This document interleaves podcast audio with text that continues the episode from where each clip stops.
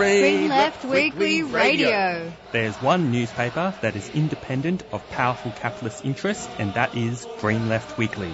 It's the people's voice, committed to human and civil rights, ecological sustainability, democracy, and equality. It presents ideas that the mainstream media won't. Green Left is a leading source of local, national, and international news with analysis, discussion, and debate to strengthen the anti capitalist movement.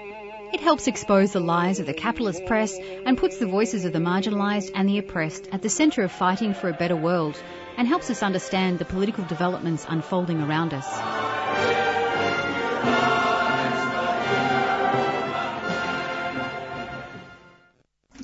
Good morning, listeners. You are listening to Green Left Radio, and it's another fine kind of morning. Um, and the presenters we have for today is myself, Jacob Antwerfer, and Felix Dance. How are you going?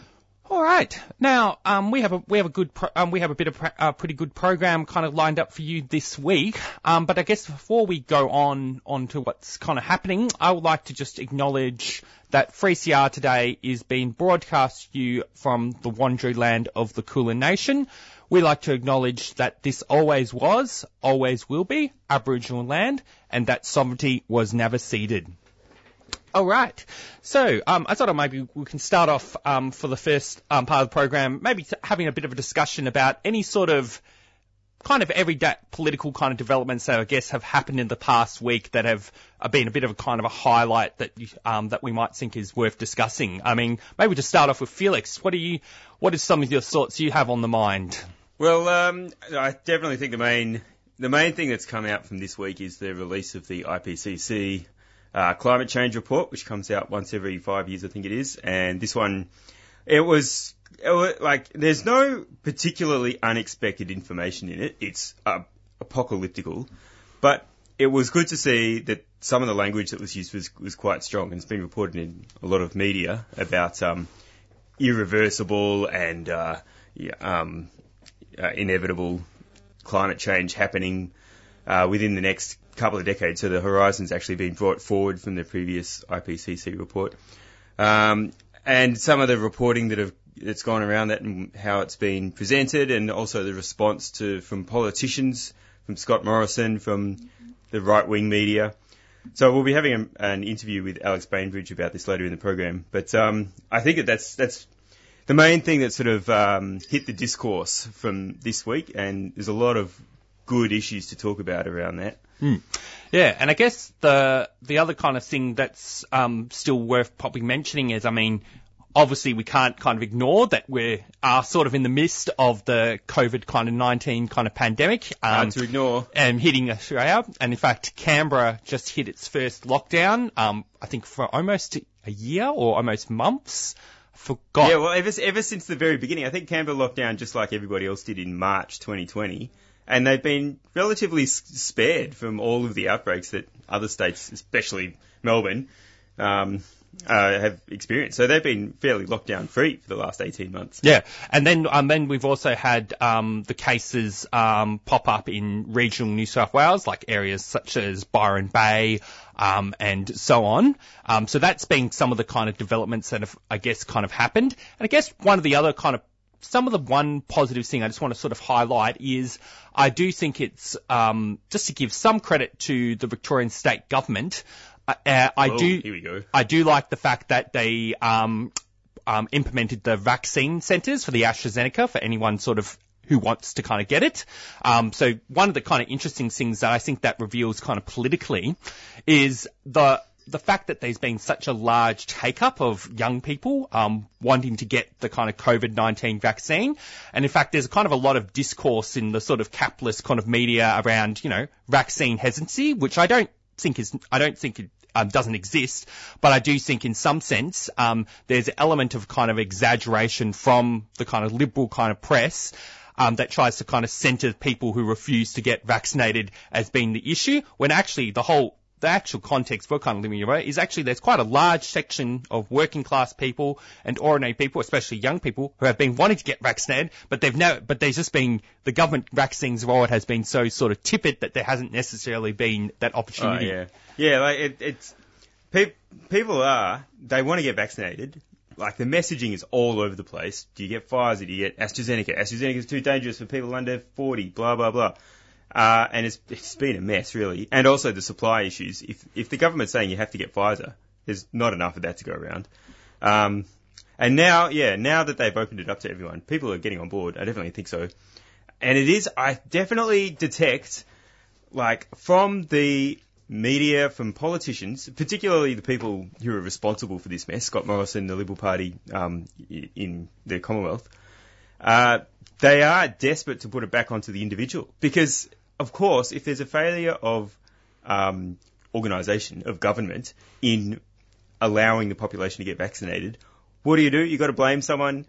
Who do you blame? Put it all on the individual. They like they do like to emphasise the vaccine hesitancy. Now it could be a problem. So like I'm not, I'm not convinced that you know every I, I, I can see that the line go up in terms of vaccines. It could plateau out. It's hard to know where that's going to be. But yeah, we've got to watch it play out because who knows? Like I, I was actually, you know, just as a random example, I'm not sure it's not exactly connected. The census, people always talk about, you know, like there was a bit of media around people refusing to fill out the census, but the census gets like 90, the high 94s, 95% response rate. Like that's unimaginable, really. And if vac- vaccination is even similar to that, um, you know, maybe it'll just turn out to be a lot more taken up than people assume, and that it's not the not on the individual's responsibility to fix the problems of supply. Hmm. And actually, interesting thing to note um, is in the case um, of what's kind of happening internationally um, is one of the kind of um, is in in the United States, the Delta variant is currently kind of hitting through. In fact, I've already actually there's already been a lot of interesting indirect sort of media news stories in relation to the sort of outbreak in the United States. Now, despite the fact that the United States has had a much more advanced sort of vaccination kind of program, uh, the the it does it hasn't stopped the COVID cases from kind of piling up and sort of leading to some um, level of um, hospitalizations and deaths. So there are currently some parts of the US that are currently being ravaged by the Delta variant. But I guess another kind of political issue that's sort of happening there, and this goes back to the kind of question around vaccine hesitancy and um, anti-vaccination views. Um, that is quite in the United in the United States context. That is actually quite a big current in um, particular states. So have, we're finding that the states that have the highest levels of anti sort of vaccination sort of opinion um, have tend to have the uh, tending to lead to kind of deaths and um, increased hospitalizations compared to those who obviously have been higher rates of vaccination. They do have this very strong libertarian strand that runs through the culture in the United States that doesn't exactly exist here. Like we're we've imported some of it, but it's only on the fringes, I think. Yeah, and I think actually the one thing I sort of want to say is really on that, like when it comes to this sort of level of anti-vaccination sort of views and vaccine hesitancy, it's not a, um, when you look at the Western context, it actually goes back a bit to sort of the original point around how the capitalist class likes to frame things around the individual. In actual fact, the capitalist class is actually lays a lot of responsibility for this, the propagation of anti-vaccination views. Uh, in fact, even a lot of the capitalists, um, um, a lot of the capitalists last year asked, um, tried to pretend that the virus didn't exist um, because they wanted to, um, to make money out of it. uh, to make money um, for profit. yeah, because they lost money from lockdowns and, until the you know the money tap got turned on. But um, yeah, and they've and they've also um, through like um, political parties like the Republicans have legitimized anti sort of vaccination yeah, sort of opinion. Not, not to mention News Limited, mm. which is sort of walking walking that that stance back at the moment. But uh, for a long time, News Limited, Sky News. Mm was like full on anti-vax. Like they would air all sorts of just ridiculous opinions. Mm. And yeah, it is, it is amazing. It's like, it's, it's, it's so obvious to take a step back and to see what's happening because the, the, the ruling class, the capitalist class loves, they've created this society in which they've created scarcity over a whole bunch of different areas. And then when people suffer because of that scarcity, they turn around and they blame it on the people who are suffering. It's like, stop hitting yourself. Levels. Yeah, so I think that that's definitely, I think, a kind of notable kind of trend um, with this whole with this whole kind of discussion around um, around COVID. Um, you know, all these sort of there's all this pitting of blame on individuals. Yet, in actual fact, when you whenever you're going to looking at a country like the United States um, or Australia, ultimately all the the kind of issues and problems actually stem a lot from the top and sort of raises the kind of case for why we need to be arguing, you know, steadfast in our sort of criticisms and um, of, of of the government's failures um, to handle the pandemic and not necessarily pin the blame on some. You know, I know in the case of Byron Bay, there was that ca- um, the- on one of those things. that Um, guy was definitely a dickhead. yeah, he was definitely um he was definitely like a um you know he was definitely an example of an individual who's clearly should be condemned and did the wrong thing, but it's clearly but he alone is not the responsible for the entire mess that we're in for COVID. It is people the people who are in positions of power, and I think as socialists and for the left, that's where our anger should be focused towards. That's right. Don't don't get distracted by the scapegoats. But I, I, yeah, like a lot of people are able to take a step back and just be able to see what's going on here. But it is amazing how like there should be absolute fury against the government for this situation. But you don't like the usual people who are upset about the government. They're annoyed, but eh, I I don't get the sense that there's this huge, you know, social fury at the government for this. Maybe I'm wrong. I don't know. I just yeah. Yeah, I think there's probably a level of sort of anger, but I guess there's also like one of the kind of challenges, um, I think that the activist kind of movement is sort of facing at this sort of period is it's quite, we're sort of in a bit of a disempowered kind of situation because right now most of the states are in lockdown, including Victoria, although hopefully the lockdown will end around I mean, next Friday. and, Yeah, um, Melbourne. we're sort of, uh, a lot, for a lot of people on, you know, on the left or people who are critical of the government, it's really like hard to sort of organise in the midst of a pandemic where we're not necessarily, you know, we're subject to sort of lockdown restrictions and then on a level, a certain level, a lot of the, um, a good section of the left, you know, thinks that these health restrictions are actually kind of necessary. So I think there's, there's that, that's I think a, of bit of the, the challenge. Yeah, I think in terms of tapping into the anger. It's it's hard to gauge what the feeling is, I guess, because you know, like I guess part of it is that we can't organise in order to have mass rallies and um, you know show you know symbolic anger at the government. But also, we, we don't know what's really going on out there because we just don't get to talk to the same number of people. We don't attract people from the street to our stalls and our marches. So yeah, maybe it, you know that's a good barometer of public opinion, and we don't really have that. But um, going back, um, maybe concluding a bit of this sort of discussion where we sort of just gave a bit of an overview of some of our different thoughts on um, different kind of things that are kind of happening in the world politically. Um, one sort of positive thing that is kind of interesting is Morrison's sort of approval ratings are actually going down a bit from some recent Yeah, sort of polls.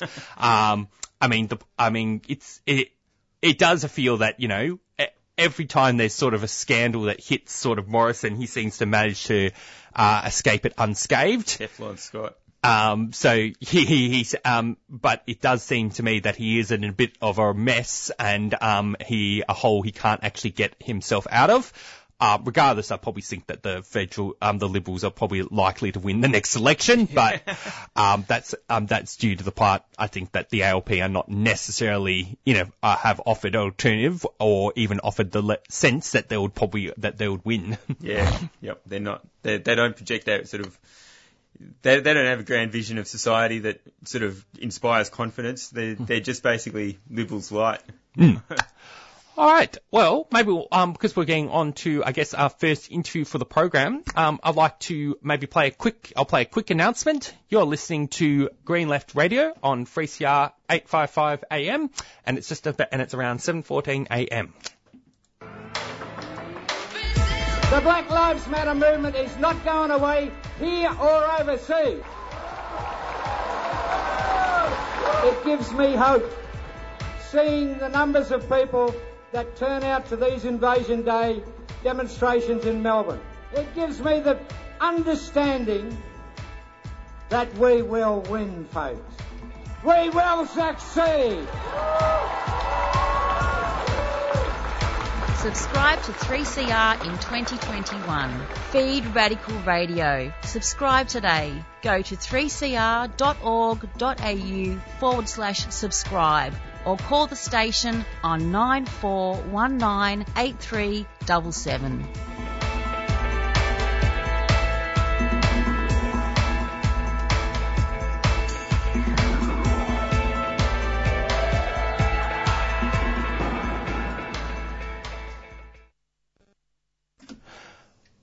All right, you're listening to um, Green Left um, Radio.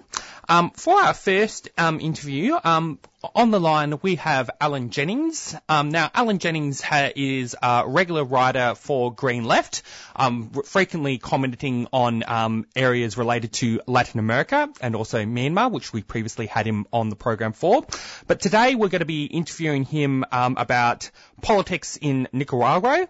Um, he just recently wrote an article um, for Green Left, kind of giving a bit of a summary, I guess, of some of the current kind of political developments in Nicaragua. And um, Alan has also had the benefit of um, having lived in Nicaragua for a number of years, and also I think he was also had the experience of being an eyewitness and almost um, and part um, in supporting um, the Nicaragua revolution back in 1989. Um, so yeah, good morning, Alan. Morning, Jacob. How are you? Yeah, I'm good. Morning, Alan. It's Felix here.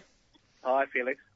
All right. So maybe to start off um, the discussion, um, Alan, um, I guess drawing from your um, recent article for Green Left, I guess for our listeners' sort of benefit, can you give us a can you start off us off by giving a bit of a background and an overview of politics in Nicaragua, and then we can sort of move on to some of the current sort of key political developments that have happened. Sure. Um, you know, like any country, it's a long and uh, convoluted history and quite uh, quite complex. But but in in summary, um, you know, the last century in Nicaragua was controlled by the United States, um, and that's really critical to its whole history, which. Um, you know, we'll go on to talk about more, but, um, you know, the United States invaded the country in 1912, um, occupied the country for a number of years, and then set up a dictatorship in 1933 um, which happened to be the uh, the president was the head of the army, and so Somoza and his two sons ran the country uh, for 40 odd years um, as a you know U.S. backed dictatorship through the through the last century until it was um, got so unpopular that it was overthrown by uh, the uh, a popular revolution led by the uh, Sandinista National Liberation Front, usually called the Sandinistas, um, in 1979. So 79, 42 years ago is when um, this revolution happened. Um, and it was really an amazing thing. Um, you know, this remember this was the time of the Cold War. We had examples of socialist countries supposedly in in um, you know Europe and you know Russia Soviet Union, but this was this was quite different. Um, and they did amazing things. I mean, they, they really inspired a lot of people and, and helped the poor in, in Nicaragua. Um, the distributing land, a lot of the land was owned by Somoza, and that was taken and distributed to the those who'd worked the land. They focused on health and education. In fact, the literacy campaign in 1980 was regarded as the most successful literacy campaign in the history of the world, not just Nicaragua. Um, and so it became really uh, an inspiring revolution. Um, and those of us on the left were very much inspired by it and went went there to support it. Um, but of course, this didn't make the United States very happy. Um, firstly, that they'd lost one of their, you know, one of their countries in Latin America, and secondly, um, it became an example for others, and they thought this revolution might uh, expand and spread, and so they began to fund a, a counter revolution. Um, and uh, what many people would remember, and, and even if you don't know much about Nicaragua, you probably remember this: the the Contra War against the, the Sandinista revolution was was was at the top of the news for a while in the 80s when um, when the United States funded disgruntled and opportunist uh, Nicaraguans to undermine the revolution, you know, by uh, mining, uh, you know, places, blowing up uh, schools, and, and and generally making it difficult for the country to run. And in fact, 30,000 people were killed during this this period.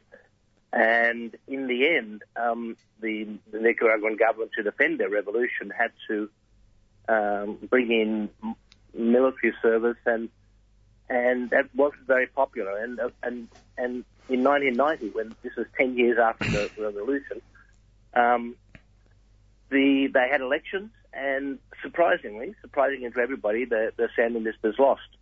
Um, it was a close election, but they lost to a, a cobbled together US-backed coalition, um, which um, won the elections in 1990. And even more surprisingly, I suppose, the Sandinistas gave up power. Uh, probably the first time that any government has taken power through arms, through revolution, and given up through elections um, because they, I think most of the people in Nicaragua just wanted to end that low intensity war that the United States um, waged. Hmm. And I guess that gets into, I guess, um, the next um, kind of question, um, which exists following kind of defeat of um, the Sandinistas and um, or the FSLN in 1990 um, in the electoral sphere. Um, of course, they I'm kind of interested in knowing, I guess, about two kind of aspects because there were the main kind of opposition um, in that sort of period from 1990 to um, 2007, as you sort of note in your article. But of course, they returned to power um, back in 2007. So I also want to kind of know what has been the legacy of that government as well and its Um, well, yeah, the, the Sandinistas. I mean, I should mention that Daniel Ortega, who was who led the Sandinistas and led the that was the president during this period of, of the revolution in the 1980s, um, stayed as, as head of the, the, the party. And the, the FSLN, the Sandinistas, even though at that stage they were still quite popular. Like I say, they lost elections, the close elections. They're still quite popular because Nicaraguans um, are very political and they were even more politicized during the revolution. And the mass movements, the workers, the, the women's movement, uh, rural workers, were still very organized and very supportive of, of, the, of the directions of, the, of what really is a socialist government. Um, and in opposition, they, the Sandinistas maintained that support and their links with these mass movements. And so they still had quite a lot of support in opposition. And so they were in opposition from 1990 when they lost the elections to 2007, which is what 16, 17 years later when they won again. But I should say during this period, um, Daniel Ortega um, yeah, there were some con- not contradictions, but I mean, he got involved in protecting himself. He was still a member of parliament, um, and he one thing, one thing, he was accused of uh, sexual abuse of his stepdaughter, and to protect him from going to court, he made a pact with the right, with government, with uh, the government in the right, right at the time, and basically said, "Look, I you protect me and I'll protect you from your corruption. And started to make these alliances and pacts which protected him and kept him away from um, the courts. And this was the first signs of basically Ortega would do anything to stay in power. And that happened through this opposition period. So you had this sort of contradiction where they were still supported, the Sandinistas, but Daniel Ortega himself was seen to be um, you know, dodgy to say the least. Mm. And I guess going into maybe the second kind of part of the question, um, since the, are you still there, Alan?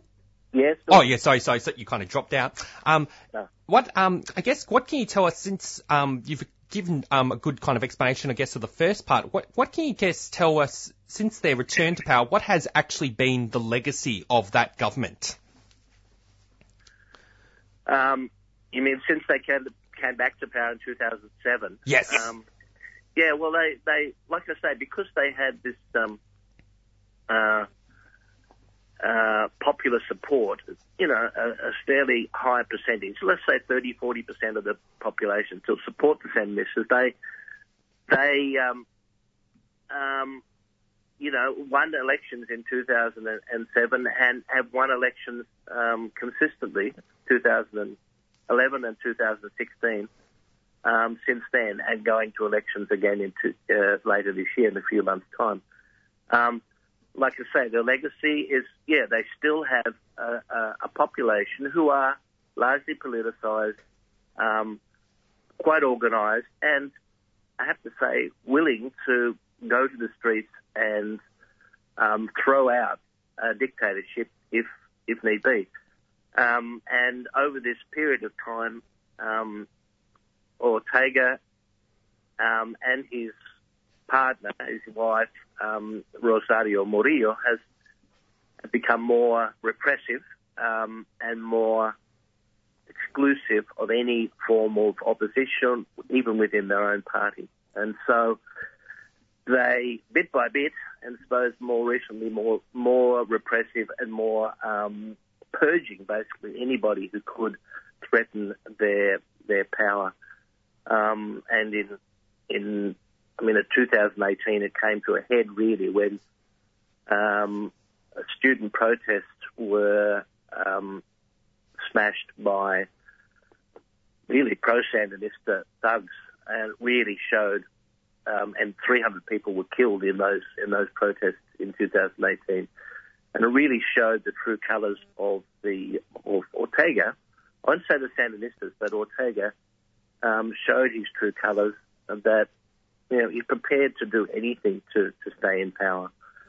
Um, yeah. So and and and more recently, um, you've had this year um, a creation of a law which basically says anybody who opposes the government is treasonous and will be imprisoned for that. And he's imprisoned basically everybody who could be his, his opposition in the coming elections. Hmm. Um, so yeah, that's where we are now, where you've got coming up to elections, and they're basically um, have imprisoned anybody who, who may stand against them. Um, and it's likely that the Sandinistas um, or Ortega and Murillo will win again. Um, Felix had a question he wanted to kind of ask. Yeah, it's um, very, that's very interesting, Alan. Thanks. Um, yeah, like it's obviously they've changed a lot since they handed voluntarily handed power after the election loss in 1990. But um, Yeah. and you know, it's horrifying to hear how repressive and authoritarian they've become. But uh, eh, you like, uh, do you have a sense of like what the politics, the left-right type of politics, um, Yeah. that party is? is have, have they shifted to the right uh, uh, in part of becoming authoritarian? Yeah, well, that's, I mean, it's really hard question. I mean, for a start, um, you still have the United States um, doing their best to get rid of Ortega, which, which is a sign of um, uh, that the politics of the Ortega government are uh, still not pro-US. It's not not right wing, not pro-US, and and still an enemy of the United States. So that gives you some indication that um, the United States is not happy with with the the regime, uh, with with the government. But um, I would class them as mm, maybe not Stalinist, um, but certainly um, uh, authoritarian populists. Um, populist in the sense that they, I, I, I wouldn't call their policies socialist anymore. They, especially Rosario, the who's now vice president, is well known for giving, let's say, giving gifts, giving um, roofs for houses, giving uh, food, um, you know, that sort of thing. Um, populist policies of, of giving things to people um, to maintain their their popularity and support. Um, Kind of so patronage there's- it's, society. it's really not as clear cut as you know they're they're uh, they're still socialist, um, but they're still probably nominally, especially in their international um, uh, stance, um, leftist, and uh, very much in the camp of uh, Venezuela and Cuba in Latin America, um, and are supported by Russia and China in, in, in when, when it comes to, you know, um, potential U.S. intervention. so, you know, you could, it's seen probably externally as still a left-wing government, but um, to me, it's not it's not black and white. It's not as clear as you know. It's it's a it's a it's um it's a it's a left-wing government. It's Yeah, it they really is. They haven't introduced like authoritarian populist. they haven't um, introduced like land reform or anything like that. It's really No, well, I mean, they have really no.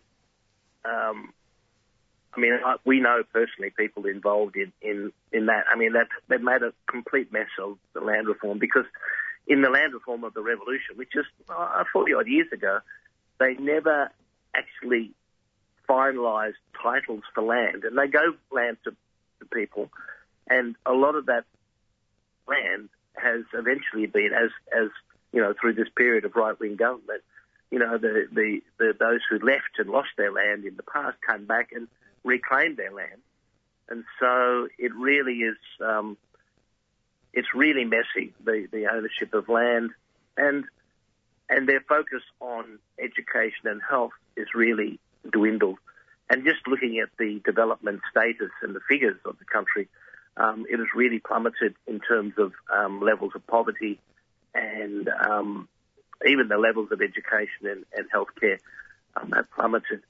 Um, and so, you know, obviously they're not focusing on what they did before. yeah. Okay. um, so they um, So, the, yeah. the base of support that they have is is largely sort of nostalgia from the the uh, the good period of the Sandinistas, is it, or like Well, well, you think about it. I mean, we know a lot of people who will still vote Sandinista, and they say, "Look, we know that you know Daniel Ortega is is rotten, but the history of the country, when you've got a uh, a country which has been hounded and controlled by the United States."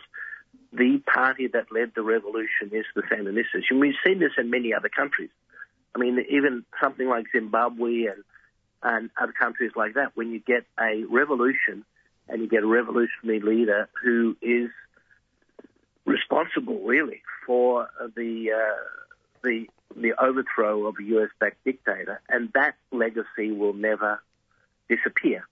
Um, and irrespective, in some cases, of what they do after that, um, they will maintain a certain level of support because of that. And what, what and and also what is the what is the what is the alternative? Um, the alternative in Nicaragua is a pro-US, you know, back to the um, you know US-controlled government.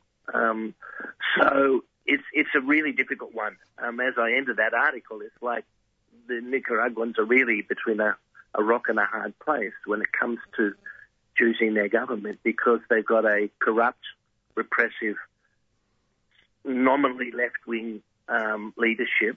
Um, um, and the alternative is a, a pro-US, you know, um, government. I want So- to, I want to sort of ask, um, go a bit more into kind of detail that because we've been having a good sort of um, discussion, um, you know, of, of criticising um, the gov- of, of the government's kind of approach and also the repression. But I guess the, you've um, pointed out accurately the issue, of course, of US imperialism. I guess what can you can you tell us, I guess, in a bit more detail about the nature of the opposition to the ruling government and the backing they received of the US. Like, what is the political program they are wanting to implement within Nicaragua, and why is what is the basis of US, United States kind of continued interest of Nicaragua? Now, obviously, that's almost like a self-explanatory kind of question, but I'm sort of interested in the kind of conditions specific to Nicaragua that makes um, the United States so interested in um, in continuing to try and interfere and overthrow the existing government.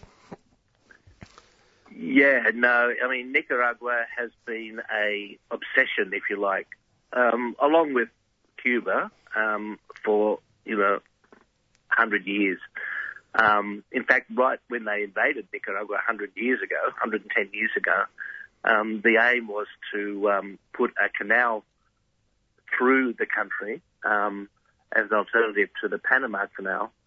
Um, and they still have aims of doing that, but that's not so much um, the issue. I mean, Nicaragua is in the United States' backyard as they see it, and you know, um, so close to the country, so close to the United States, um, is where massive profits can be made when you have a U.S.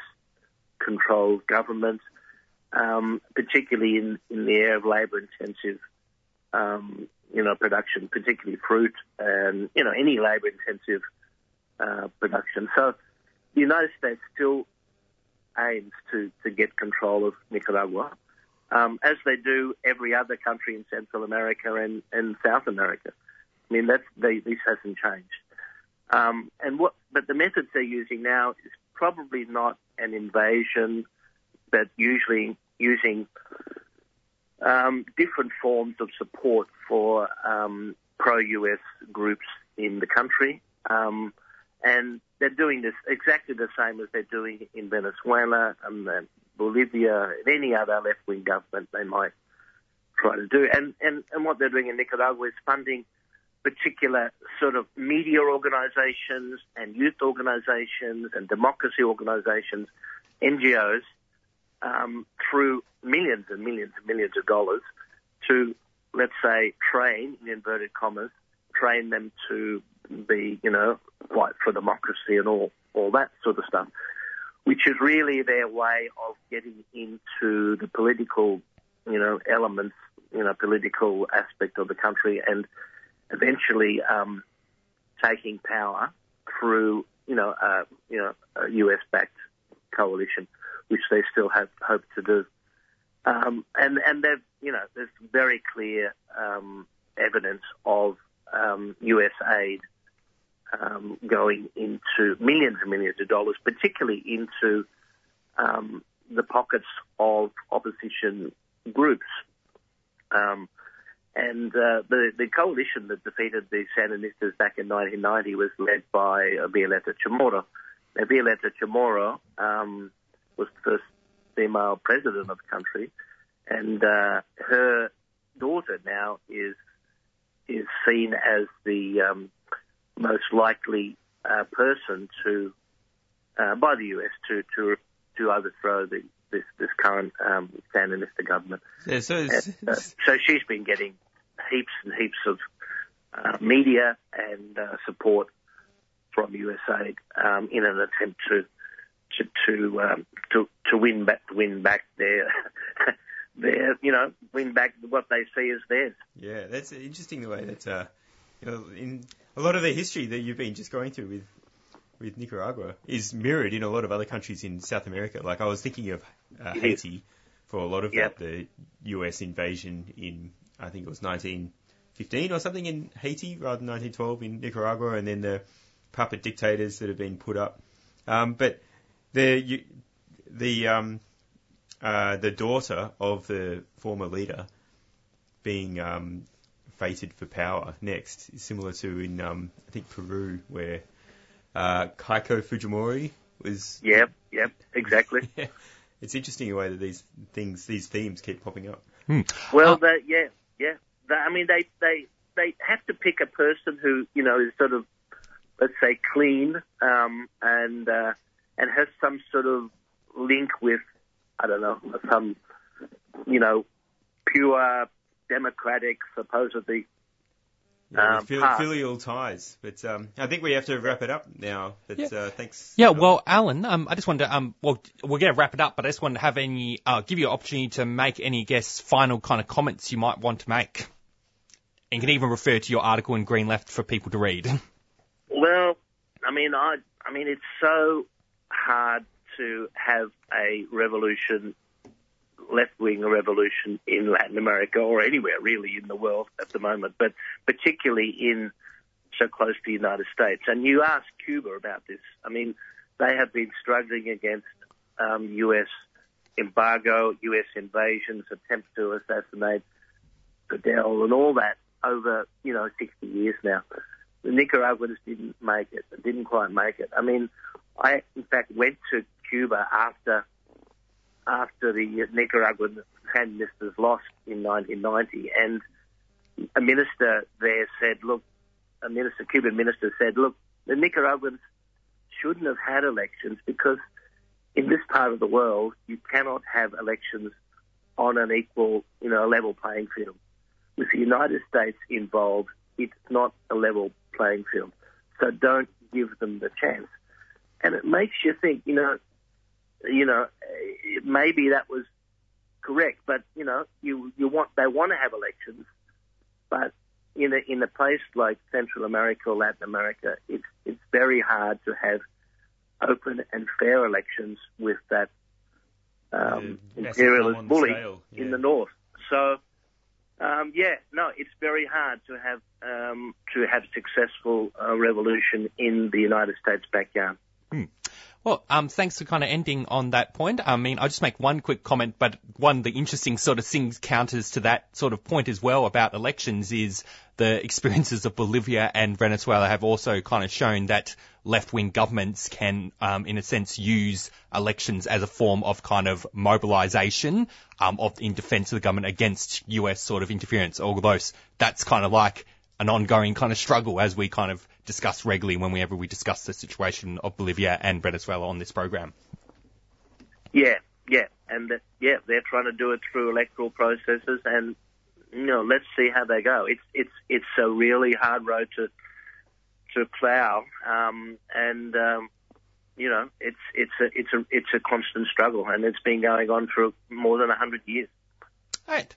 Well, um, thank you very much, Alan. I think you've given like a very good sort of overview of um, everything in Nicaragua, and, and in fact, I actually kind of learned a lot um, from the the, interview we kind of just did. So yeah, thank you very much for being on our program. Yeah, me too. Thanks. Alan. No worries. Anytime. See you later, guys. See you. Yeah. All right. We'll just um, um, speaking to um, Alan Jennings, um, giving a bit of an interview and discussion about um, politics in Nicaragua. And of course, if you look up on greenleft.org.au and check out the international section, you can have a bit of a read of his latest article for Green Left, which was um, the basis of what we kind of drew the interview for. Um, so yeah, like to thank. Uh, um, I'll just might go play a, qu- uh, a few announcements and um, we'll go probably go on to the next part of the program. You're listening to Green Left Radio. A message from Victoria's community sector. I'm looking forward to not worrying that my patients are going to die of COVID. to no one else being separated from their mum in aged care. I'm looking forward to our wedding and having our family and friends from overseas here with us. I really want to see my mum. I'm looking forward to being able to welcome guests without a mask on. To having all the sports back to normal so that my family members can come and watch me play. I look forward to performing in front of a big crowd again. So please, get vaccinated. Please get vaccinated. Please get vaccinated. Let's get back to the good things. I ask you to get vaccinated. For all of us. Please get vaccinated.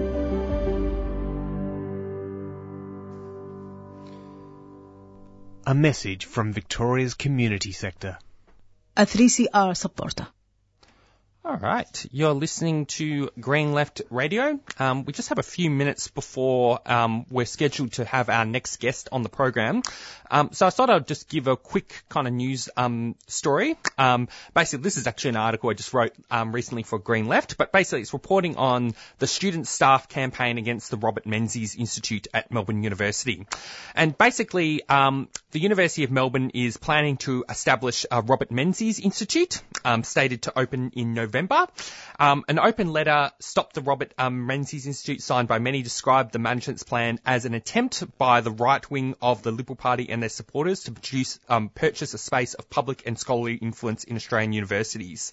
Um, the Menzies um, Research In- Institute, in partnership with the university, has been given more um, than seven million from the federal government to create a new the new institute. The, the centre is affiliated to the Liberal Party, and of course this happens as the same time as the man- as management is pushing ahead with um, staff cuts, despite an eight million surplus last year. And of course, the university um, says the institute will commemorate Robert Menzies' legacy. Menzies was um, um, the um, Australia's longest serving um, Conservative Prime Minister. But of course, as the kind of open letter points out, Menzies was no hero. He was a staunch supporter of the white Australian policy and apartheid rule in South Africa. He allowed First Nations land to become the test site for atomic bombs. He authorised troops to join imperialist wars on the Korean Peninsula against rebels in the Malayan Emergency and the Vietnam War.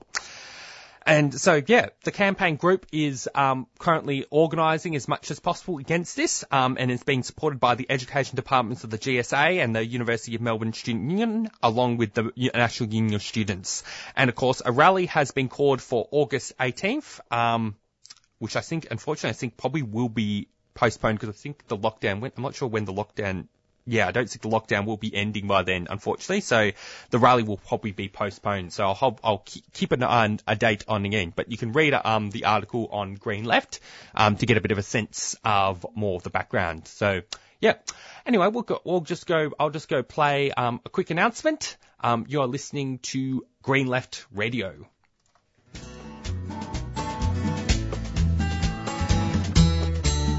This is Irene Bolger, former Secretary of the Nurses Federation in Victoria. Throughout the nurses dispute in 1986 and the waterfront dispute in 1998, 3CR was always there broadcasting the voices of workers in struggle. You're listening to 3CR Community Radio and we're broadcasting live from the Beta Chicken Strike here in Melbourne. We've just seen all of the thousands of nurses walk through to their meeting and people from different unions showing their solidarity. 3CR Radio for the workers, by the workers, since 1976.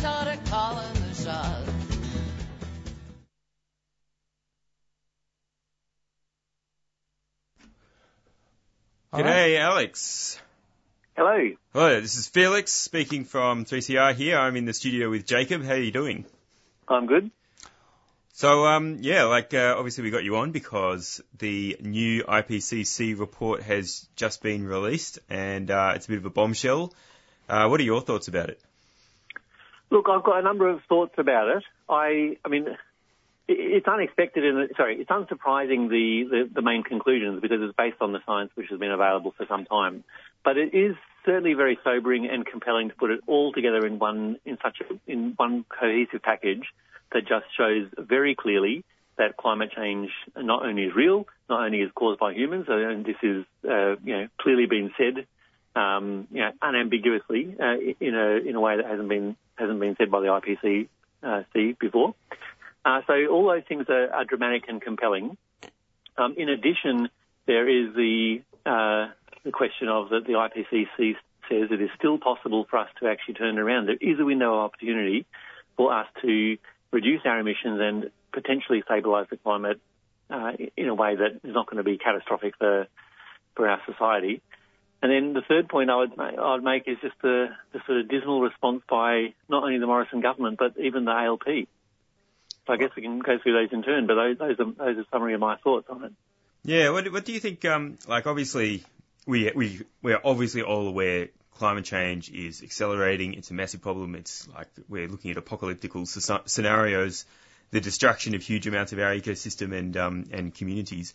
Um, so like definitely it's not a surprise in that sense. I was mainly surprised by probably in your second point with the language that they used about just how dire the situation is.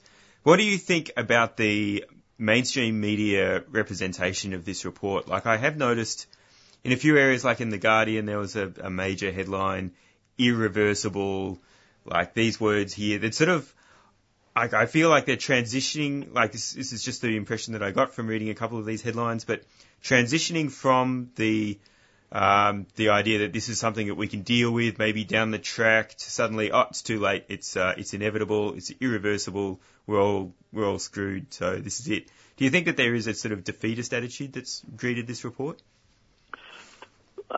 I think that the first thing in answering that question, everybody's got to be aware we are at a knife edge.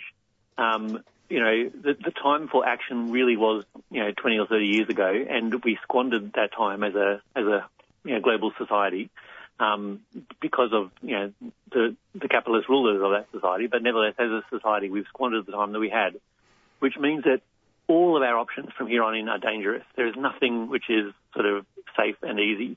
Um, but as, as I read, and I'm not obviously not a scientist myself, but I, I pay as close attention as I can to what scientists are saying, and I don't think it is simply blind deciding, uh, bright deciding. I think it is. I think it is. You know, the best science is saying to us that there is still time to actually turn things around, so things are not. Uh, it's not irreversible yet. It's not. Uh, it's not. You know, an absolute catastrophe, as in hot house hot house Earth scenario yet it will be probably quite soon. Um, yeah. And and and you know from from that point of view, it means that um you know yes, I mean the you know the main in the mainstream there has been a transition towards um you know towards sort of a sense of you know oh it's all doom and gloom it is there is too late there's nothing we can do. Um that is that is a big problem. And I think it, I think it's those people that say doomism is a is the latest version of denialism. That is correct. And so I think that there is a job for progressives to actually cut through that sort of doomsday scenario. Um, certainly, I think the people that say, "Oh, it's all over, it's all terrible," I think those people are mistaken according to the best science from today. But you've got to say that within, within a context of we are at a knife's edge. It is serious and it is very urgent. Do you feel like there's a, going to be any sort of difference with this report as there have been with the previous reports, and also like we're we're getting more and more inundated with news stories from around the world, and like particularly in Australia, of devastating climate impacts. You know, obviously there's the massive heat wave in North America, the the devastating flooding in Germany and other parts of Europe like Belgium and in China, and then flooding in India as well, and um, just freakish weather all over the planet. Not to mention the bushfires in Australia that we had at the start of 2020. Do you think that there's any prospect of sort of a like a, a, a wake up. Like I feel that the people, the communities, even a lot of working class people that are you know said to be dismissive of these issues, um, that they've they they are aware of what's going on and they they they have their eyes open about the um, the dangers. But do you think that from a um, like a like not necessarily government, but a, a sort of the um, the zeitgeist of the of the ruling class in some ways, maybe News Limited, that there there is a switch going on, uh, either because of this um, IPCC report or due to the, the frequency of weather events? Look, I, I think that I think the reality of climate change, which, as I said, is not some hypothetical future scenario, it is a reality happening right now. It is staring us in the face. You look at the last month's extreme weather in the northern summer, as you just referred to uh, it is impossible for, to, deny, to deny those things or to ignore those things. So, of course, there is going to be, there has been a change in the in the narrative from the media and the the ruling class more generally, um, and and that will continue, I think. But I also think we need to look at some plain facts, like to just take one recent example, and this is based on United States media, but some analysis basically showed that the the 10 minutes in space by Jeff Bezos received as much coverage in one day yeah, as the that. entire climate issue received all last year. You know, that's like, so that's just like, that just gives you a little sort of sense about what we're up against. I think the other thing to remember, only two years ago, 2019, the International Monetary Fund released a report which said all around the world, the governments of the world are, you know, still, I mean, as of, you know, two years ago, but I don't think, I haven't seen any sort of substantial change, the governments of the world are spending literally trillions. It's sort of between four and six trillion dollars, trillion with a T, in subsidies for fossil fuels. Now you've got to be, um, you've got to understand that report in its in its context because what that report was including was every country that doesn't charge a carbon tax. They were basically counting that as a subsidy. So, mm-hmm. you know, like it's, I mean, like in that sense, it's not trillions of, of literal cash handed out to the corporations, but it still is a substantial amount of money in Australia as well. Billions, you know, over 10 billion, literally handed out free money to the fossil fuel corporations. And it's not like Australia. I mean, Australia is, you know, one of the worst, if not the worst, in terms of climate policy, but it's not like Australia is some unique situation where we're the only country in the world which is subsidising the fossil fuel companies. This is part of mainstream capitalism all around the world. Um, and, you know, so, so those are the sobering realities and the sobering facts. And I think, like, in a sense, like, that's what, yes, of course, the narrative is going to change. It's going to be, you know, climate change is less deniable. Um, and and, and, all governments are, are, forced to respond to it. But like you look at, say, Joe Biden. I mean, compared to Scott Morrison, he looks brilliant. But um, you know, one of the Biden policies just recently was like they're going to make sure that uh, it's not even a binding target. It's just going to be like an aspiration that half of cars sold in the United States by 2030 are going to be not with an internal combustion engine. I mean, in my opinion, that is just not an adequate policy for the scale of the emergency that we're facing. And really, even even Europe, you know, even the countries around the world that are that are doing, you know, on the face of it better than Australia, there still is a denialism, not in the sense of taking a formal position of denying science, but a different version of denialism where they're not putting forward the policies that are required. And that is because, in my opinion, it's because fossil fuels are baked into the you know, the fabric of, of a capitalist economy. So if we actually want to solve this problem, you can't look to changing narratives or changing policies of the ruling class. There needs to be a rebellion from the rank and file, from the ordinary people. There needs to be a people power revolt against those in power. Otherwise, there will certainly be changing narratives, but there won't be changing policies certainly not fast enough to actually avert us from the crisis. Yeah, I was reading an, an article the other day that uh, described Australia as a government that has it, it could reasonably be um, described as, as state capture by the fossil fuel industries. Like it's there's a revolving door between the um, not just uh, government representatives, but also public servants that go in and out of fossil fuel boards and um, consultancies and back again. And so there's there's absolutely no reason why anybody from the ruling class would be interested in, in actually solving the problem or what they get involved in is greenwashing, where they they m- make the noises that sound like they're doing something to placate the the electoral base, and then they move on to something else. And I think the pandemic has been very useful for this because it's a it is another sort of apocalyptical um, s- situation that's easy to distract from this sort of slow burn that's happening in the background of climate change. Um, yeah, so, becoming increasingly a fast burn. Yeah, that's right. Um, do you think that uh, there, there's a, a, lot of good scope for activism and for the basically the working class, the people on the ground, uh, communities that are obviously going to bear the brunt of all the effects and that already are.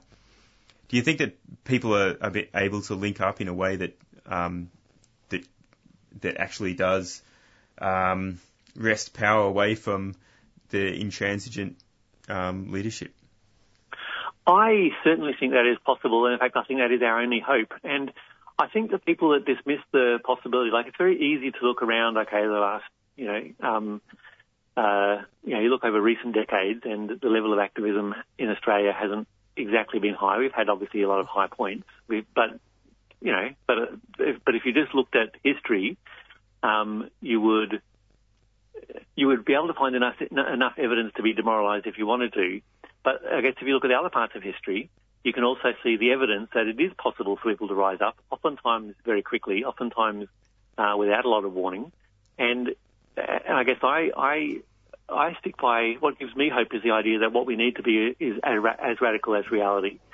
And this is a long time slogan of the left, and I think it's basically very pertinent for the for the period that we're in. We need to put we need to put forward the policies and the demands that are radical enough to meet the the, the serious reality of the of the global heating problem, you know, catastrophe that we're facing, um, and also have the confidence that that people will respond precisely because it is in accordance with that reality. Hmm. And I guess that gets into the kind of um, sort of last question we sort of wanted to kind of end on is I guess the kind of implications I guess of this report um, and going um, following on from the kind of last point that we have to kind of be as radical as kind of reality. What um, what is kind of your response to the question that you know the implications of this report is that we need to fight for I guess, a, a transformation of uh, a, a, moving away from capitalism uh, for a uh, for an eco-socialist sort of transformation of, of society. And I guess what your kind of comments on that, you know, as a as a Socialist Alliance um, national co-convener, and also what are the kind of type of measures and solutions we need to be um, fighting for in the immediate term. Look, when, I, when you ask me that question, I guess one thing that immediately springs to mind, I mean, I've been now a socialist activist for a bit over 30 years, and I remember 30 years ago, people, environmentalists would make the argument, oh, we don't have enough time to fundamentally change the economic system. The climate, the, the environmental crisis and the climate crisis is too serious. We just don't have time. We just need to work for measures today that are going to make improvement. And of course, in one sense, that's true. You can't wait for revolution and just think everything, everything's going to be solved after that we need to fight as hard as possible right now today for every single uh, step forward, no matter how small, Stop Adani mine, you know, um, whatever specific uh, um, uh, measures will make an improvement, we need to fight as hard as we can for those today. But at the same time, alongside those those fights and those campaigns, we need to organise for a fundamental transformation of society and the economy. And I, I think this is just borne out by experience. It's like it, it, if you if you look honestly at you know the, the last several decades, um, we cannot afford to keep on going with the um, you know with the sort of business as usual. And I think you look at the commentary of people like Naomi Klein. Uh, and you know, in, in her argumentation for a Green New Deal, quite a radical version of a Green New Deal, she's made arguments along the lines of, and in fact also her argument that, you know, that capitalism is the problem, um, that we need to actually link environmental, you know, climate action with things like uh, job security, housing security, in general, um, you know, welfare for the, for the for the population, and those things need to go hand in glove. And those things, we need, I mean, just taking climate action seriously is in itself a the implications of that are, a challenge to the capitalist system. But certainly when you link it with those social welfare me- measures, which I think are also critical, that is unambiguously a challenge to the to the capitalist system, and we need to have we need to recognise the implications of that. And alongside our day-to-day campaigning, like for example Stop Adani, we also need to be advocating for and organising for. That's the key word: organising for. Uh, you know, a, a, radical system change in society, and uh, you know, lots of climate strikers will carry the sign, you know, system change, not climate change. Um, that's that's a great slogan. That is what we need to do, and we need to not just hold the signs. We need to organise for it. And what that means, in my view, is getting involved in those organisations, like Socialist Alliance is one example, uh, that actually are organising for a fundamental change in, in in in society. And I think that this isn't. Uh, I mean, I think you can always advocate. There's always that has always been desirable from the from the point of view of what would be good for society, but right now, I think it's absolutely essential. Like if we don't do that, um, we're not going to solve the problems that we that we're seeing that the IPCC report has has underlined. Yeah, I, just to emphasise that point, actually, I think that's that's a really good uh, point that you made there. But um, it is one of the one of the main tactics of uh, the ruling class is to um, that they just the technocratic solutions to climate change, which you were speaking of earlier about um, switching over to electric cars and things. Um, like in, that they are problematic in themselves and they don't rise to meet the challenge of climate change, but also they're just easily played by the ruling class where they can wedge the community in terms of saying that it'll destroy jobs and you know ruin livelihoods and it's uh, it's new and scary and it will be controlled by some pointy-headed elite in the cities that don't understand your way of life. And so that's why I think that it's so important for the uh, climate change movement to embrace the people who will be affected at all levels, from the of starting from the workers, the workers who are, they need to survive. They live in communities that have been based around fossil fuel, fuel industries. You know, obviously they need jobs and they need meaningful jobs as well, not just like be retrained in, you know, software engineering or something. So I think that by taking the whole of society approach and to transform the economy as well as our fossil fuel industries all at once is the only practical way to do it. It'll because we just face defeat at every turn otherwise. Um, we have to sort of uh, start ending the interview, but do you have any other uh, final thoughts about this, Alex? Look, I just think that people need to uh, remember the the point that it is actually we still have time to change it, and that you know we need to sort of put our efforts towards that the thing that the, the big fossil fuel corporations want nothing more than for people to feel demoralised and like there's nothing they can do. And the reality is, it's evidence based. There is plenty we can do to, to change things, and so we need, need to give it our best shot. All right. Well, thank you very much, um, Alex, um, for having this discussion with us. Thanks for being, thanks for hosting the show. Appreciate it, Alex. All right. Um, we were just um, um, having a discussion with Alex Bainbridge, um, national co-convener of um, Socialist Alliance, and we were just having a bit of a kind of discussion with him about what the kind of uh, about the implications of the recent, I think it was IPCC report. IPCC report. The Um, International Panel on Climate Change. Hmm. So yeah, um, I'm just going to go play a quick announcement, and we'll move on to the Green Left activist calendar. You're listening to Green Left Radio.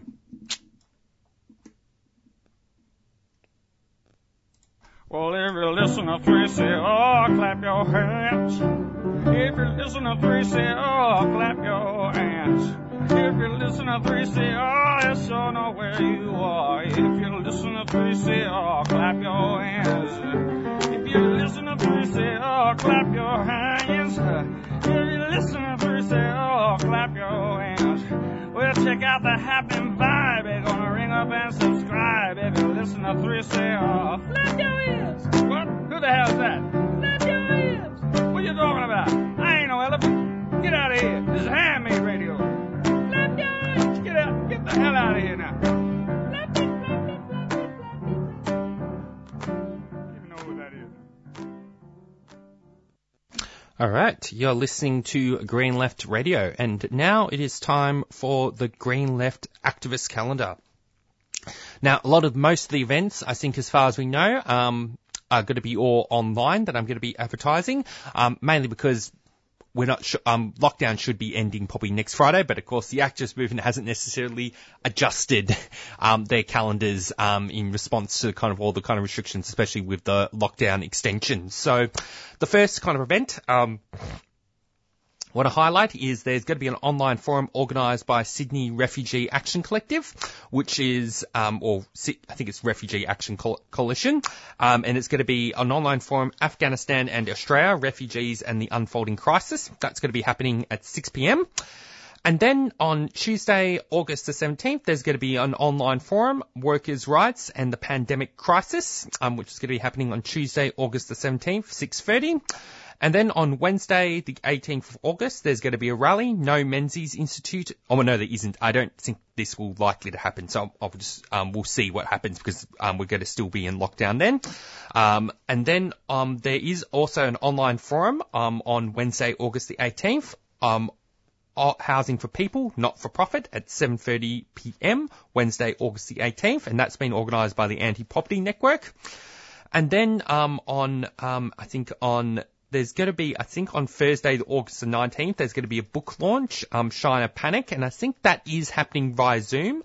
Um, and I think you just have to look up the Facebook, um, the Facebook, um, of the New International Bookshop to kind of get the um, info kind of there. And then, um, the next event is there's going to be um, fi- um, there's going to be um, on Tuesday, August the 24th. There's going to be an online forum organised by Green Left and Socialist Alliance at 6:30 Tuesday, August the 24th, which is titled um, COVID-19 Pandemic: The State and the Far Right: A Left Response. And so it's going to be happening at 6:30 p.m. Tuesday, the 24th of August. And then some other sort of uh, events to sort of highlight is um, in September on September 11, Saturday, um, Saturday, there's going to be a rally in March, Stop Turkey's War on the Kurds and Australian Silence, and that's going to be happening at 2 p.m. at the State Library, 328 Swanston Street in the city.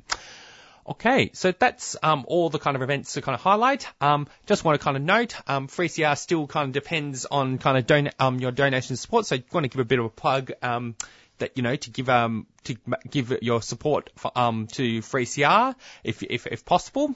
And of course, Green Left, um, which is the affiliate of this um, program, is you know always looking for more supporters to keep kind of radical, kind of people-powered media kind of going. Um, it only co- um, it um, costs like five dollars a month to become a supporter of Green Left. So yeah, And uh, yeah, it, Green Left is a fantastic newspaper. I, like it, pe- people should really just pick it up, have a read of a couple of issues because there are so many good areas covered. Great um, citizen journalists, terrific commentary. You'll be amazed when you read it, just how good it is, and uh, it should be read by more people. Hmm.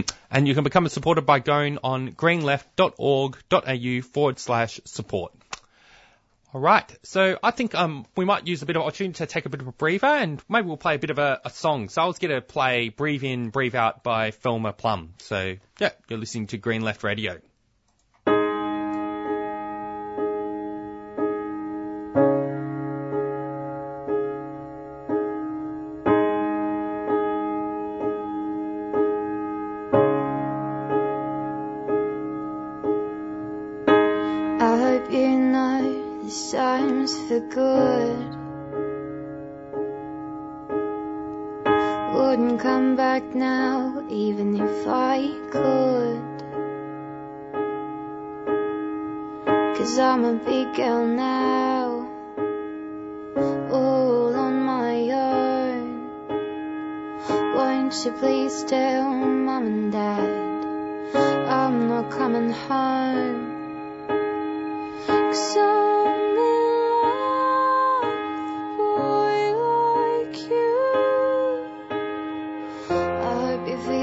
answer.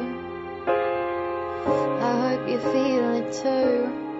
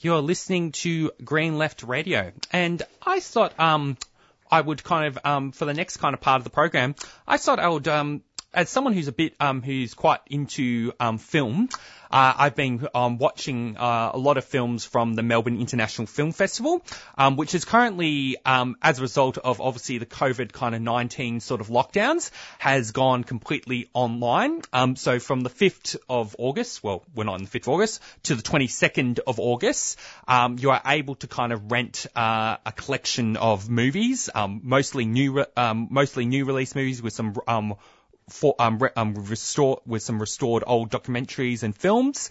Um, and yeah, basically it costs like $14 to rent, um, each film.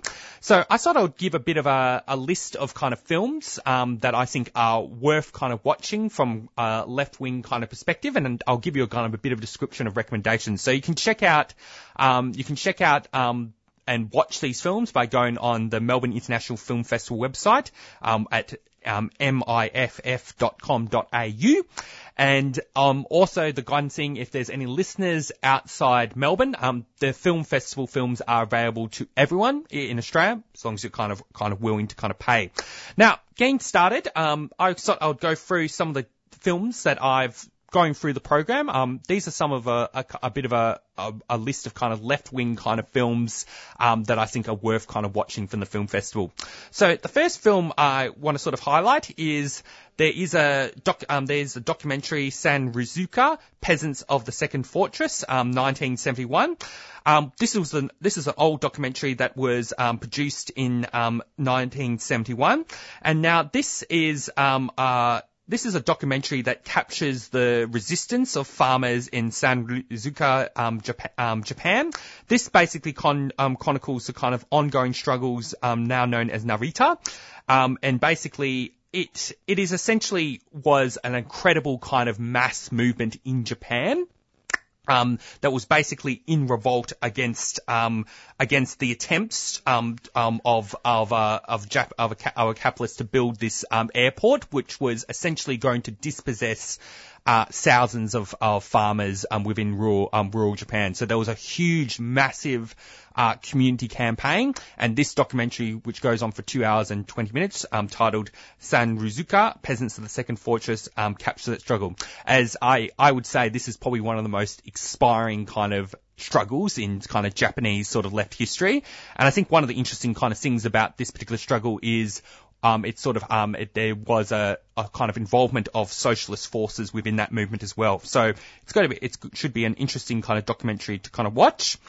Um, the next kind of film to sort of highlight, this is one I actually watched. Um, there's the Black Audio Film um, Collective, which is basically influential um, um, British contemporary art group, the Black Audio um, Film Collective, was founded by seven black and historic artists and filmmakers in 1982, and basically they walked um, together to basically produce poetic, experimental, and political film essays and cinematic exploration. So that includes two films, um, which is the Handsworth Song, expired by the recent civil um, disturbances in Birmingham, uses archival footage and the media portrayal of the events to explore a broader picture of the black experience in post-war Britain.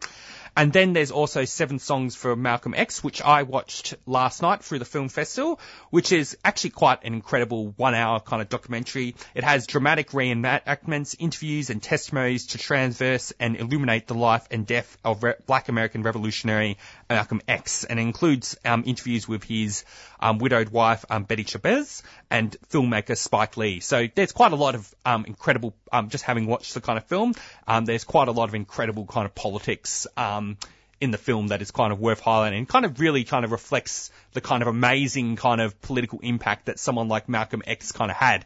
In fact, um, one of the sort of things that was sort of interesting to note about the documentary is, you know, it would be quite amazing if we had someone like Malcolm X uh, today in the contemporary sort of political context. Like to have some, like, you know, imagine having a revolutionary figure like Malcolm X who would be, you know, you would have YouTube videos of people capturing every kind of little thing he kind of, um, they said or, and, and so on. And I think, yeah, the fact that we lack a figure like Malcolm X in today's political climate, um, you know, is a, is a pretty, is a big kind of shame. Now, the next kind of document, um, the next film I kind of want to highlight is um, there's a film called Gaza Mon Amour, the Melbourne International Film Festival. This is a I haven't seen the film yet. Um, I'm intending to see it, but it's a film by a Palestinian filmmaker set in Palestine. Um, it's a romantic kind of drama um, that is um, set in Gaza. So I think it's going to be a very political um, film. And then the next film is Azor. Now, this is a film. Um, this is a, a, I think it's a technically it is a um, a French and Spa- um, and Spanish. Um, it's technically a French, in France and Spanish with English subtitles, but it's actually a Switzerland, France, and Argentina kind of production. Now, this is quite an interesting film. So I watched this kind of film, and it's it's set in um, during the 1980s Argentina military kind of dictatorship. It revolves around um, a banker, uh, a Swiss kind of banker, and essentially it is a Heart of Darkness kind of style kind of story that I would sort of argue is kind of very revealing of kind of the inner workings of capitalism and kind of one of the interesting sort of aspects about the film that is kind of worth highlighting is it's sort of one of those films that really kind of shows the sort of nature of fascist sort of politics, like i.e. it depicts a political context in 1980s where Argentina was ruled by a military dictatorship. And now, of course, the film centers on bankers, capitalists, uh, and so on. And one of the sort of interesting sort of aspects of that film is these these groups of people that the film kind of depicts they're completely unimpacted by the military dictatorship. In fact, the military dictatorship actually facilitates capital kind of accumulation. So I think that's a kind of interesting, the film is quite interesting in that respect and it actually just shows how fascism is inherently pro-capitalist and is about actually, you know, even in the, in the face of a dictatorship, um, capital accumulation is still allowed to go on because that's the kind of nature of the capitalist system. Um, the next kind of documentary is um, Ablaze. And now this is a feature documentary that won't actually be available to watch until August the 20th. Um, but this is a feature documentary about um, about Yorta Yorta and Wiradjuri man Bill Onus, who is a prominent figure in the history of Aboriginal activism. So I think this will be a very I think it'll be a very brilliant kind of documentary kind of to watch. Um, and I think, yeah, it's definitely looks like I think it'll be, I'm definitely looking forward to kind of watching it on August the 20th. Um, and the next kind of film is The Inheritance. Um, now, this is a documentary um, about an African American couple who um, inherits an, um, a house, and they essentially, and then they turn it into a site of radical activism. And I think, yeah, this will be, uh, I think this will be an uh, interesting Gorica. I think I, will I haven't watched it yet, but I'm kind of intending to kind of watch it um, tonight. So I think this will be yeah. So that's a bit of the list of kind of films that I think are kind of worth highlighting from a kind of left wing. Um, sort of perspective, um, but there's also countless sort of other kind of films um, available um, to watch, and so yeah, if you're interested in kind of any of those films, uh, I definitely recommend um, checking them out. Um, so yeah. All right. Well, um, I might just go play um, a quick announcement. Um, you're listening to Green Left Radio. Hi, I'm Kim Salmon. I'd like to have a quick word about uh, public radio, particularly 3CR. The thing about public radio is that it's more open than the more formatted types of radio to what's going on around it. So when you listen to it, you're more likely to hear a reflection of real life and 3CR being in the heart of Smith Street, Collingwood, is a particularly good example of what I'm talking about. If you'd like to uh, subscribe, the number is 9419 8377.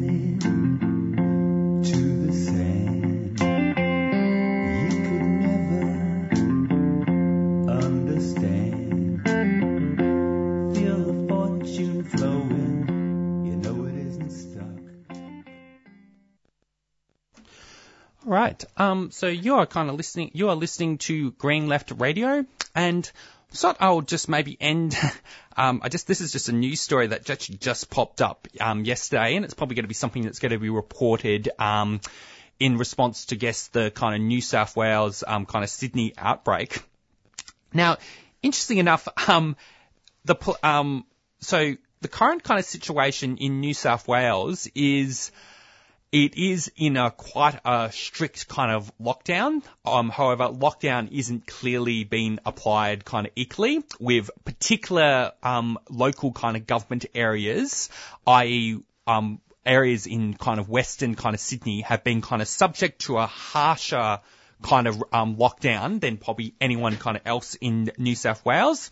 Now, a bit of a disturbing kind of trend that's kind of happening is essentially the government appears to be instead of like um, implementing kind of measures that would actually curb um, um, the spread, like for example, implementing a more um, uh, a more equitable kind of lockdown that actually applies to the whole state or maybe the whole kind of city where the same rules kind of for everyone, or as opposed to actually implementing um, protections of a, of a essential kind of workers, uh, as opposed to kind of um, implementing sort of t- um, targeting kind of business. This goes actually back to the start of the conversation. What the New South Wales government has actually kind of um, realised um, um, um, has sort of going to is they're apparently going to be tightening rules around the COVID-19 singles bubble and people exercising as part of their renewed push to slow the spread of the Delta strain as it slowly engulfs the state. Uh, yeah, punishing the individual. Yeah, so it's essentially what the New South Wales government is they're essentially, as opposed to implementing kind of any of the measures that actually have worked in previous sort of lockdowns, it appears they're actually just wasting um, this sort of very stri- um, the hard lockdown that they're currently implementing by just putting all the focus on police handing out punitive fines and disproportionately impacting on people of marginalised communities and people of colour. Like, if if they if and it's completely contrary to actually even ensuring any um compliance with the lockdown. And in fact, it's I think in some sense it's essentially repeating all the mistakes that the Victorian government made early on when they impo- um, when they implemented the hard kind of lockdown in last year, where essentially just going um, I, um, blaming individuals and just focusing on punitive kind of measures. And then of course what ended up happening was most of the cases ended up coming from kind of essential workers. So it wasn't until they took stronger action on the economy, um, in like i.e. reducing um, you know, work, um, the work that is done in essential workplaces, etc., that they actually started to curb the virus. So, Yeah, that is, it's a, it's a, obviously it's a classic Victorian complaint to say that, um, you know, Sydney is, isn't learning the lessons that we went through, the, the hard fought lessons from our time. But uh, in some cases, this is accurate. And I definitely think in uh, in Melbourne, we were completely blindsided last year by the fact that essential workers, the housing commission flats, and this whole section of society in the in the western suburbs is just uh, it, it's not reached by the same messages of you know like we I know that we talked about this kind of issue with Osman Faruqi the other week, but um, not reached by the same you know like oh yeah do the right thing it's up to everyone individually to you know do their part. It, these people are living in the most sort of precarious, dire circumstances where they just they need to feed themselves. They have to get out and work, and they have to get out uh, and um, interact with people because they're delivery drivers, they're Uber drivers, they they work in you know meat packing or whatever it is. Um, and you, you, can't, you, know you can't just sort of moralise them to to like lose their livelihoods.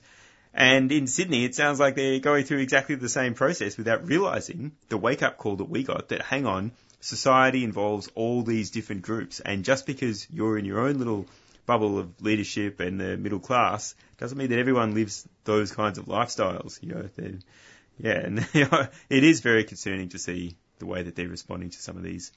These, to, to their own outbreak in Sydney. Hmm. And also the worst part about um, this is the last point I ended on before I, we have to wrap up the program. Um, is you know the worst part is really the New South Wales government holds the responsibility for letting this outbreak go out of control. It wasn't some nobody um, flaunting the rules that led to this. It was actually the government's own Absolutely, failures, government and then they're yeah. trying to pin it back onto us, which I just think is quite reprehensible. Now, I'll like to thank all our listeners for tuning in this week. Um, we've hopefully um, you enjoyed our program, and we'll hopefully to see you all next week. Um, you're listening to Green Left Radio on 3CR. Talk to you later, everyone. This brings us to the end of the show. You have been listening to Friday Morning Breakfast with Green Left Radio, brought to you by Green Left Weekly newspaper, which brings an alternative source of information that puts people and planet before profit. If you like our work, become a supporter from $5 per month at greenleft.org.au slash support or free call 1800 634 206. Arise, you workers from their slumbers. Arise, you prisoners of want. For reason in revolt now thunders, and at last since the age of cant. Away with all your superstitions. Serve all masses. Arise. We'll change henceforth the old tradition and spurn the dust to win the prize. That's right, the commies are back. Reds underneath your beds and that crap.